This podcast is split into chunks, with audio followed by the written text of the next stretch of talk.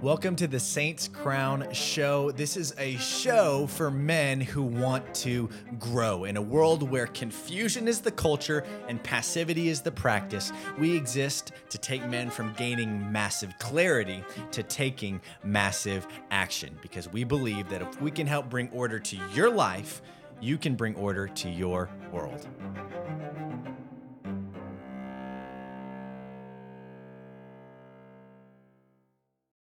Welcome back to the Saints Crown Show, where we are diving into part two of the top 10 cultural lies on masculinity. Let's dive in. Let's let's move on to the next one. We have one, two, three, four, five, five left. Here we go. Um, why don't you read it? Ruggedness is an old, outdated virtue. What do you mean by that? Ruggedness is an Yeah. old, outdated virtue. 1901, Vladimir Lenin wrote something very interesting. Um, uh, a writing that's entitled "How to Destroy the West." Some interesting things. I would encourage you to look that up if if uh, if you have uh, some interest. But some of the things were get them interested in sexy books, get their mind focused on trivial things such as sports and plays. And then also, one of the things he wrote down was destroy ruggedness as a virtue. Mm. And the truth is, in context of civilizations, Vladimir Lenin was not stupid. Yes, Yeah. evil, but not stupid. But ruggedness is the last virtue to fall before a civilization collapses Wow. and the idea of it. And and ruggedness might be a synonym to a degree for masculine masculinity. Hmm. The capacity to provide, to protect, and to play and to perceive. It's happened in from Babylon is the the men became more feminine and drunken and sexually active. Happened in Rome. The men became more feminized and sexually active, more drunken. It's happened in every civilization before the collapse. Mm. And if if they, whoever they may be, can destroy ruggedness as a virtue, then it's not something to be pursued. And if it's not something to be pursued or looked after, then what happens to our young boys? Yeah. What happens to the next generation? If it's no longer if it's no longer desirable to be a man, then what what, what masculine or, or rugged, then what then what do we be? Mm. What are we then? Yeah. What do you think? Well, and and what I'm thinking about is as a society we have become pretty soft because for the most part we've been in a very peaceful state uh, for quite a while. Hmm. And so we haven't had to be drafted and, hmm. and go to a war. We haven't had to fight world wars Right. or experience that our generation hasn't. And so the lack that that comes with i think naturally removes that virtue hmm. to one degree right? And then i think there's also this thought process that you know even just culturally the attack of oh well you know that's just like a like a an old man's way of processing through something or you should be more not as like a like a hard man like you should be uh, more soft and receiving and loving and kind uh, which is true but there's also this like this like you're saying like this virtue um, that as men like we're we're we're built and we have the capacity to carry I don't even know if ruggedness is even the right word, but like we have the capacity to operate in crisis situations that require us to be hmm. rugged. Does that make hmm. sense? So w- what I'm hearing you say is to a degree that ruggedness is the capacity to operate in crisis. Yeah. Wow. Yeah. So if ruggedness, i- if the capacity to operate in crisis is no longer a virtue, then Yes. we have a bunch of people that don't have the capacity to operate in crisis. Well, and I think our culture idolizes leadership.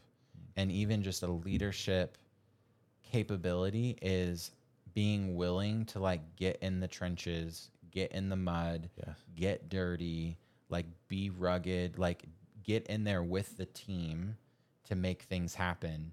Um, I know it's kind of like a tangent into leadership, but it's true. Like as men, we have to be willing to do whatever it takes to jump into the crisis in order to bring order to it. And but we have to know that like it's it's God given. Like it's a God given ability inside of us to be able to operate in ruggedness in order to essentially bring order and peace and the release of the tension. Mm, excellent. Excellently articulated. Let's move on to next one. So men who have the capacity for violence are dangerous. Mm, have you heard that? I have heard that. Yeah. I think over the last few years, we've seen violence take over our cities, Yes. violence take over um, all of these different situations. And so violence is being amplified and also being contributed to uh, an attack on masculinity. That this is this is men's fault. It's our problem that we've created because we're violent, Yes. violent individuals. Mm. Mm. That's interesting. Men who have the capacity for violence are dangerous. So if we believe that cultural Yeah. perspective, then number one, we will not take up or grow in that capacity. And number two, we will look down upon those who do and are, Mm-hmm. which is also destroying the perspective around the idea of ruggedness, Yes. right? The myth is what I believe men who have the capacity for violence are dangerous. But I believe that the truth is men who have the capacity for violence keep dangerous men at bay. Mm. Is why why is it that the shooters and those who shoot and attack innocent people attack soft targets? Yes. right? When there are those who have the capacity for violence, violence in in between those people, violence seems to not happen quite as often, which is interesting. Yeah, I mean, we even see this on the attack on our amendment rights for carrying guns, Yes. for um, being able to protect ourselves Yes. in family units. And there is this intentional attack to remove those things Yes. uh, so that we ultimately don't become And dangerous. and make people afraid to defend themselves. yeah, like it, the, the, the weapons are not the problem Right. it's a people problem but Right. unfortunately it's uh, being treated as a symptom of a deeper rooted issue Yes. and the moment that that right is gone uh, you now no longer have the ability to like the enemy is always going to find a way to have Uh-huh. weapons Yes. and so if you have an intruder that comes into your house with a weapon that they got on the black market or Yes. whatever, and we no longer have the ability to protect ourselves with weapons. Yes. Yes. What do you do? What can you do? yeah. So that that goes down to the question is is like okay from a father's perspective. Now this happened in in 2020 for me is a lot of the work I was doing was in downtown of a large city Mm-hmm. and I had a you know 6-month-old daughter and things started to get a little shaky. Yeah. Some things began to happen. There was rioting, some looting beginning to happen. Yes. And all of a sudden, something on the inside of me kicked on that I didn't necessarily have previously was, wow. Okay. Even with the context of defund the police, mm-hmm. is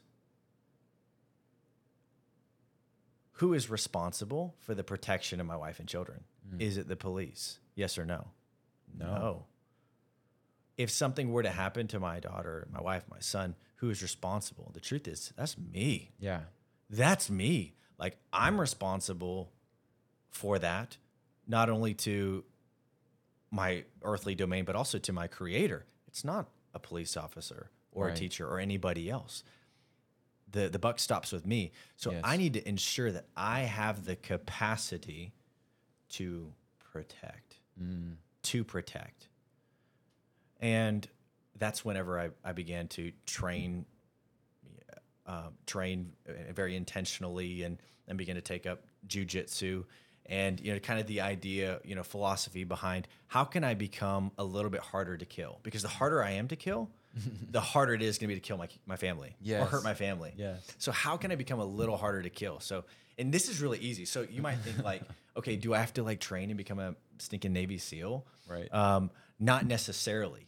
Okay. Because most of the time when you're defending yourself against someone, it's not going to be against a Navy SEAL. It's going to be against a crook, a coward with a gun. Yes. Or, or knuckles or whatever. So, so think of it this way is all you have to do is, and it doesn't take a lot of time, like th- in context of, um, martial arts or self defense, you just get yourself in the top 10%. Yes.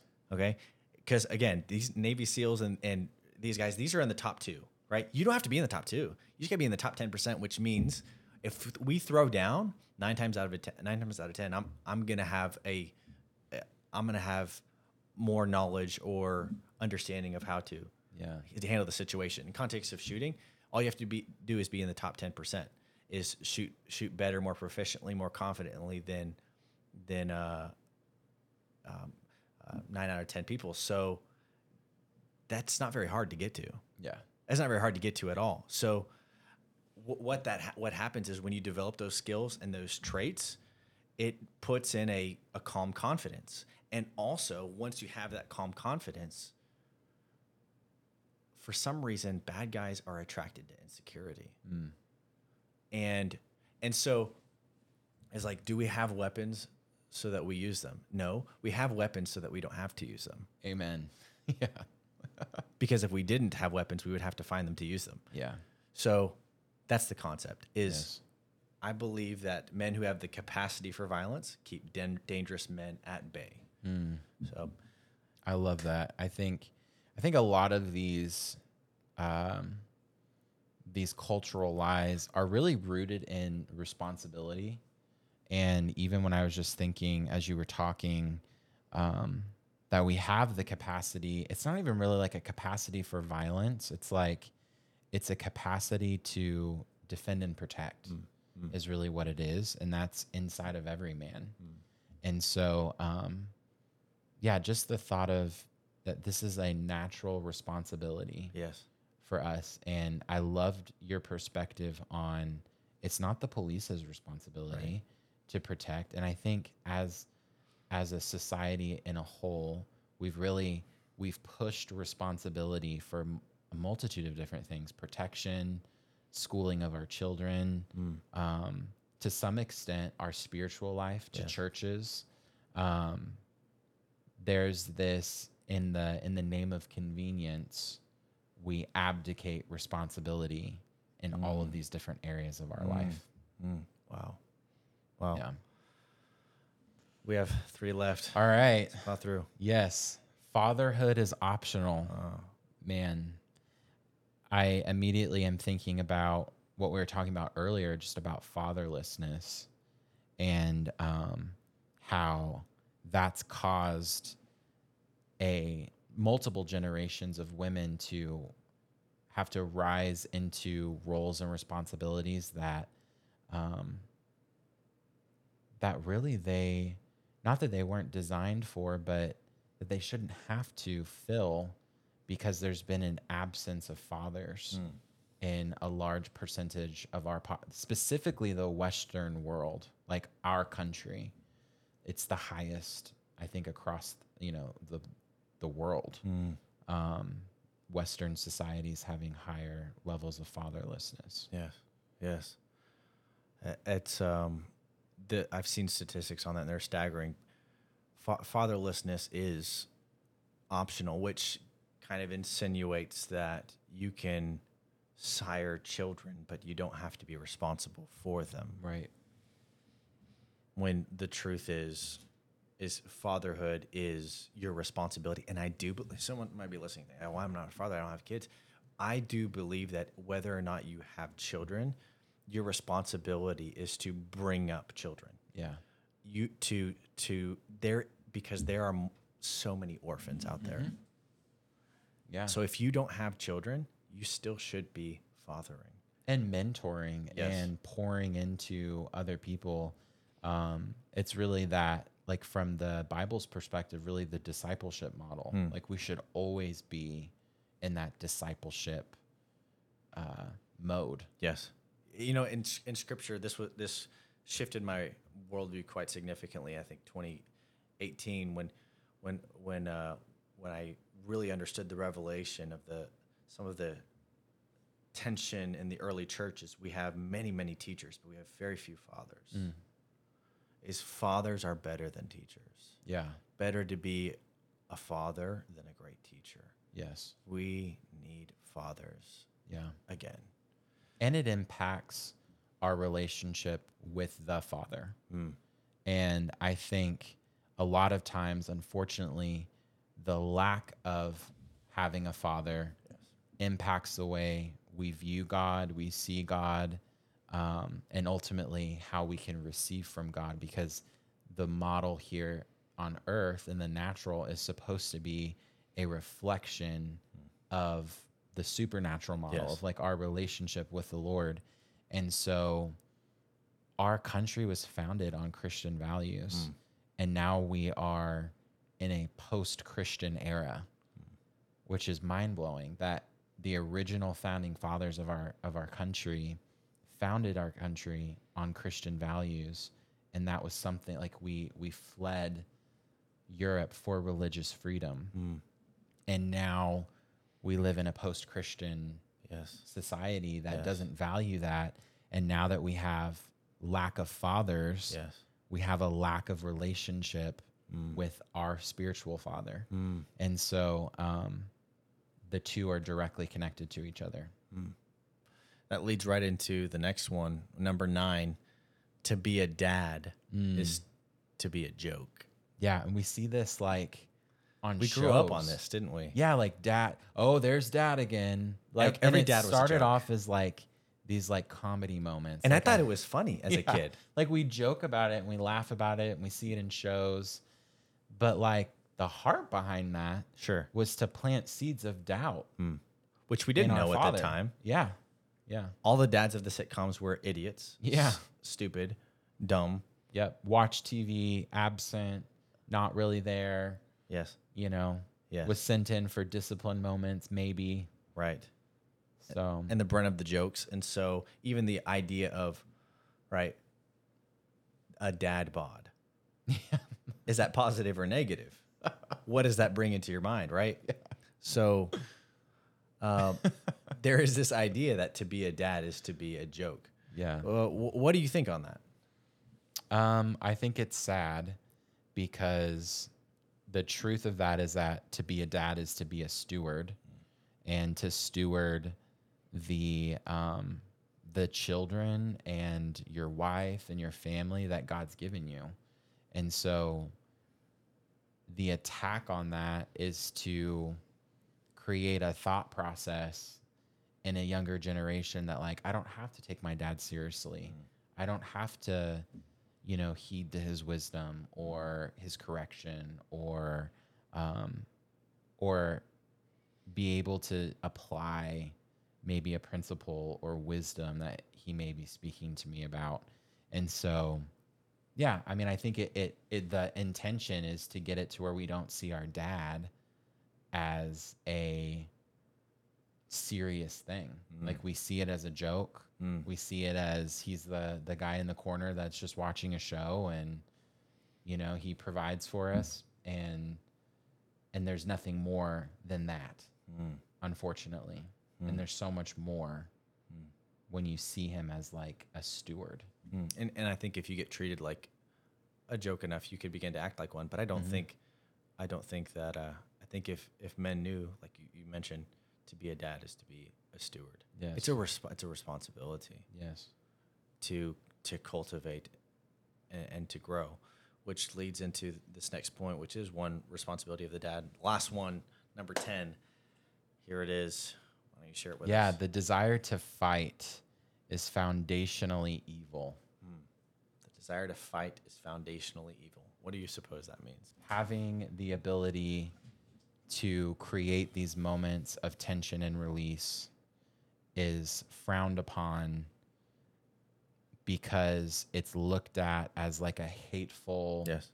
aggressive attack. I think it ties into some of the other ones we talked about earlier with like the capacity for violence and really the role of a warrior, Yes. which we'll get into. Yes, the role of the warrior, which I think as fathers it's our responsibility to cultivate. But I have a son who's one years old, Yeah. and since he was maybe four to six months, the thing that he wanted to do more than anything was to have me like throw him around on the bed and like wrestle him, Yeah. and and uh, to you know make him think that he's holding me down, and then to flip him around, and he just laugh as hard as he could. And now he's one and a half, and what does he love to do? He loves as soon as he goes outside, he's gonna find a stick, and he's gonna bring me a stick, and he's gonna say fight. Yeah. fight, and he's gonna go. He point at me with the stick and go, "Bad guy." so I'll be the, I'll be the bad guy, and and we'll fight. And this is not anything that I've taught him. Like Yeah. I have a three year old girl, and that's not something that she necessarily wants to do. Yeah. But it's something that's on the inside of my little boy that I didn't put there, but now I'm going to cultivate it because why, why does he want to fight? Because he's evil? No, he he looks and calls me the bad guy because he's practicing being a good guy. Hmm. One day he knows deep down instinctively. Are you saying your one and a half year old knows this? I think so. Yeah. Deep down that he's going to be a good guy who fights bad guys Yes. Amen. n- not a weak, passive man who has no capacity to protect. Yeah. And so even as I'm even as I'm leaving, you know, I'm, I'm telling him at one and a half years old, you take care of mom and mom and sister, take care of them, fight the bad guys. He's like, yes, yes. And uh, and so, why do we why do we do I encourage violence? I don't know. Potentially, I don't not necessarily to afflict or to dominate, but why why why would why would I encourage violence if I do? I would I would almost say I do have the capacity for violence. So like why do we have police officers at our church? Because they are people who have the capacity for violence, mm. and when someone sees they have the capacity for violence, they decide, no, you know, this is a too hard of a target Yes. is is the capacity for violence is is for the sake of protection of women and children. So the my- myth is the desire to fight is foundationally evil, as in a boy or in a man. But the desire to fight, I believe, is our foundational instinct to protect. Yes. I feel like to summarize all of these, the lies are intentional assault attacks hmm. to get men to not operate the way God created them to operate.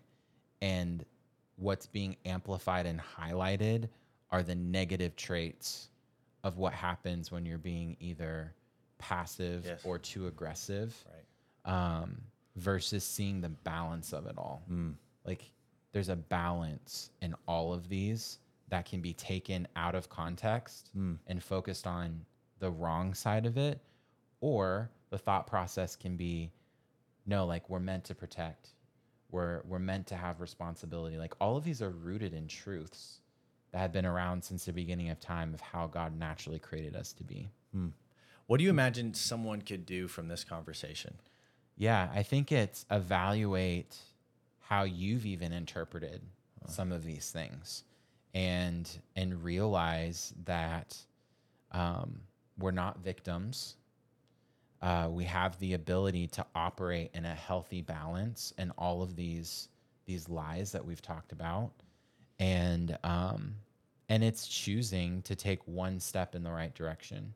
I think sometimes we we can get overloaded with here's my 10 tips or my five hacks or my morning routine or whatever um, that you should follow in order to get better. And the reality is is like it's the small things that impact the big things and like when i was losing i lost 75 pounds like six or seven years ago and it started by making one choice i'm just going to drink water mm. and then when I got that under control, then it was okay. Now I'm not going to eat fast food, mm. and then it was now I'm going to eat a little healthier, And now I'm mm. going to go on walks. Now I'm going to work out. And so it was these small little things that ended up impacting the larger thing. And so I would just figure out what is one area that you're really struggling in and choose to make one small effort in the right direction. I think that this brought massive clarity, and I hope it brought Yeah. massive clarity to, to you, the listener. So, so then what I would ask you to do is now let's take, while it's fresh, while you have Yeah. this clarity, take massive action on it and then articulate. Like Zach said, what is one thing that I'm going to do to apply Yes. and do it now? Like do it immediately, which it may be, uh, it may be sign up sign up for a class or i need to have a conversation with someone around this or i need to go ahead and articulate my values Or like I One need thing. Mm-hmm. to be a, a better father or a better husband or a better brother. Mm-hmm. Like choose whatever role you're primarily needing to operate in based on what you've identified and then just do one little thing Mm. to, to move in a positive direction. Excellent. Well, thank you so much for joining in on, on today's episode. We had fun. Yes. We did the right thing. we dove in, and uh, and I hope it added up tremendous value to you. So, see you guys next time. See you on the next one. Thank you for investing in yourself with us. And if you feel like, hey, I found my tribe right now, go ahead and subscribe to the show. Also, you can go ahead and take your masculine role assessment, or you can just find us on social media at Instagram at saints.crown. I hope to see you soon.